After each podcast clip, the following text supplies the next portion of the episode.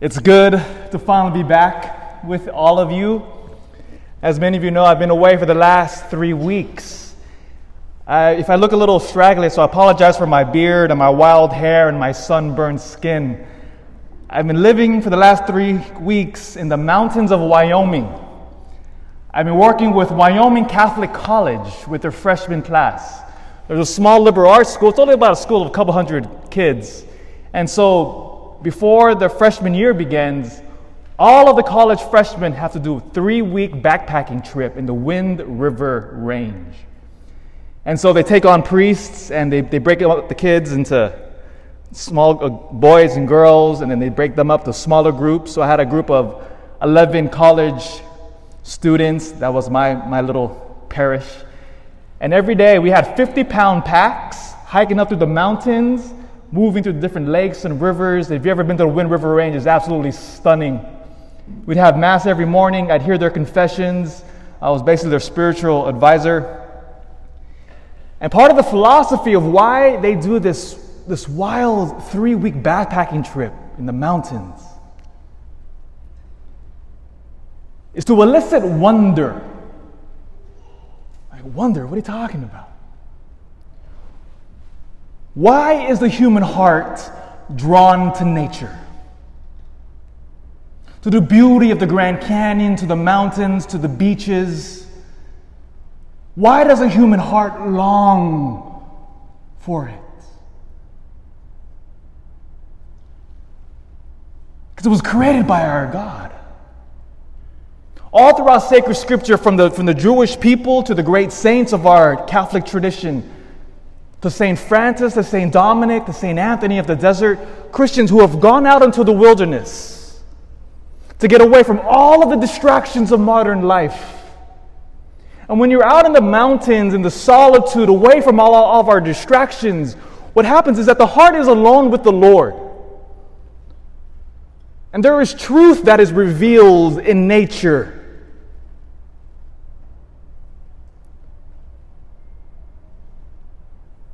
And there's honesty there. And one of the great truths when you live out in nature for long periods of time is that we don't need much to be happy. We don't need much.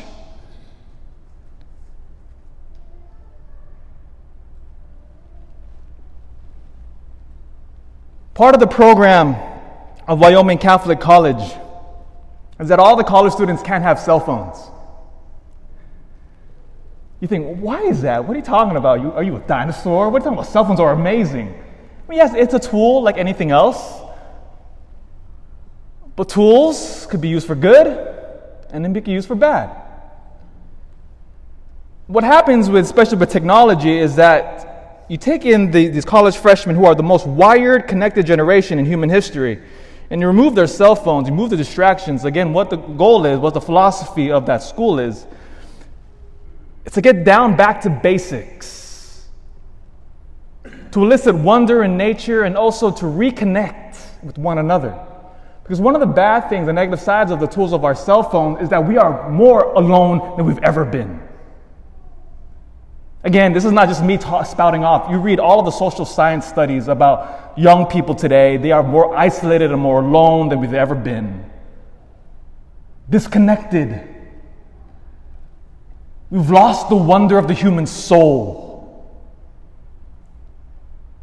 And so to take the kids out into the middle of the Wind River Range in hail and thunderstorms, cold nights, drenched, Oh, there's a simplicity and beauty to life.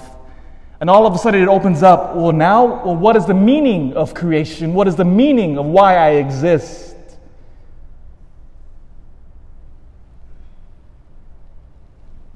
And today, this great solemnity of our Blessed Mother reveals our goal.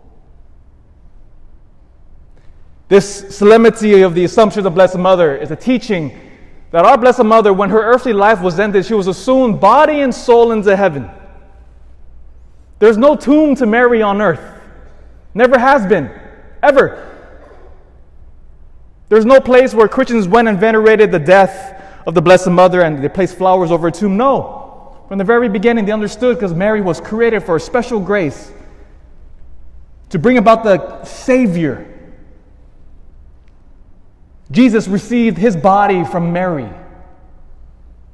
And so the Lord, in His special grace, preserved her from the stain of original sin, the effects of it.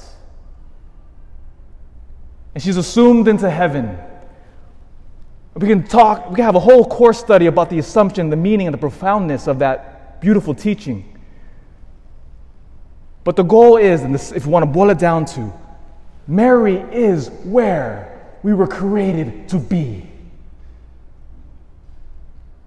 You see, the world always attempts to distract the human heart, to go astray from the Lord, to acquire this, to acquire that, to do this, to get this title, distract us with the many goods of the earth, absolutely. But what Mary reveals is the destiny of every human being, why we were created. Every single day, the Christian must remember who they are sons and daughters of our Heavenly Father. You see, every time we go out into nature, into creation, that's an echo of our Father. Because our Father created everything for us to elicit wonder, but especially love. Which is why our mother, today in the beautiful gospel, my soul proclaims the greatness of the Lord.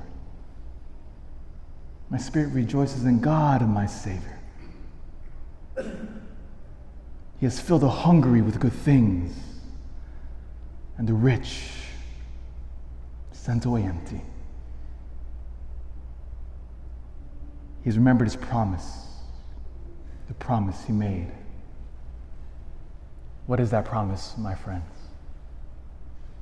It's none other than heaven, our true home. And never let anything distract us from getting there. Jesus Christ is risen. Jesus Christ is our King. Let nothing distract our hearts from Him. Mary followed her son perfectly. And if we truly want to be happy, we must follow her lead.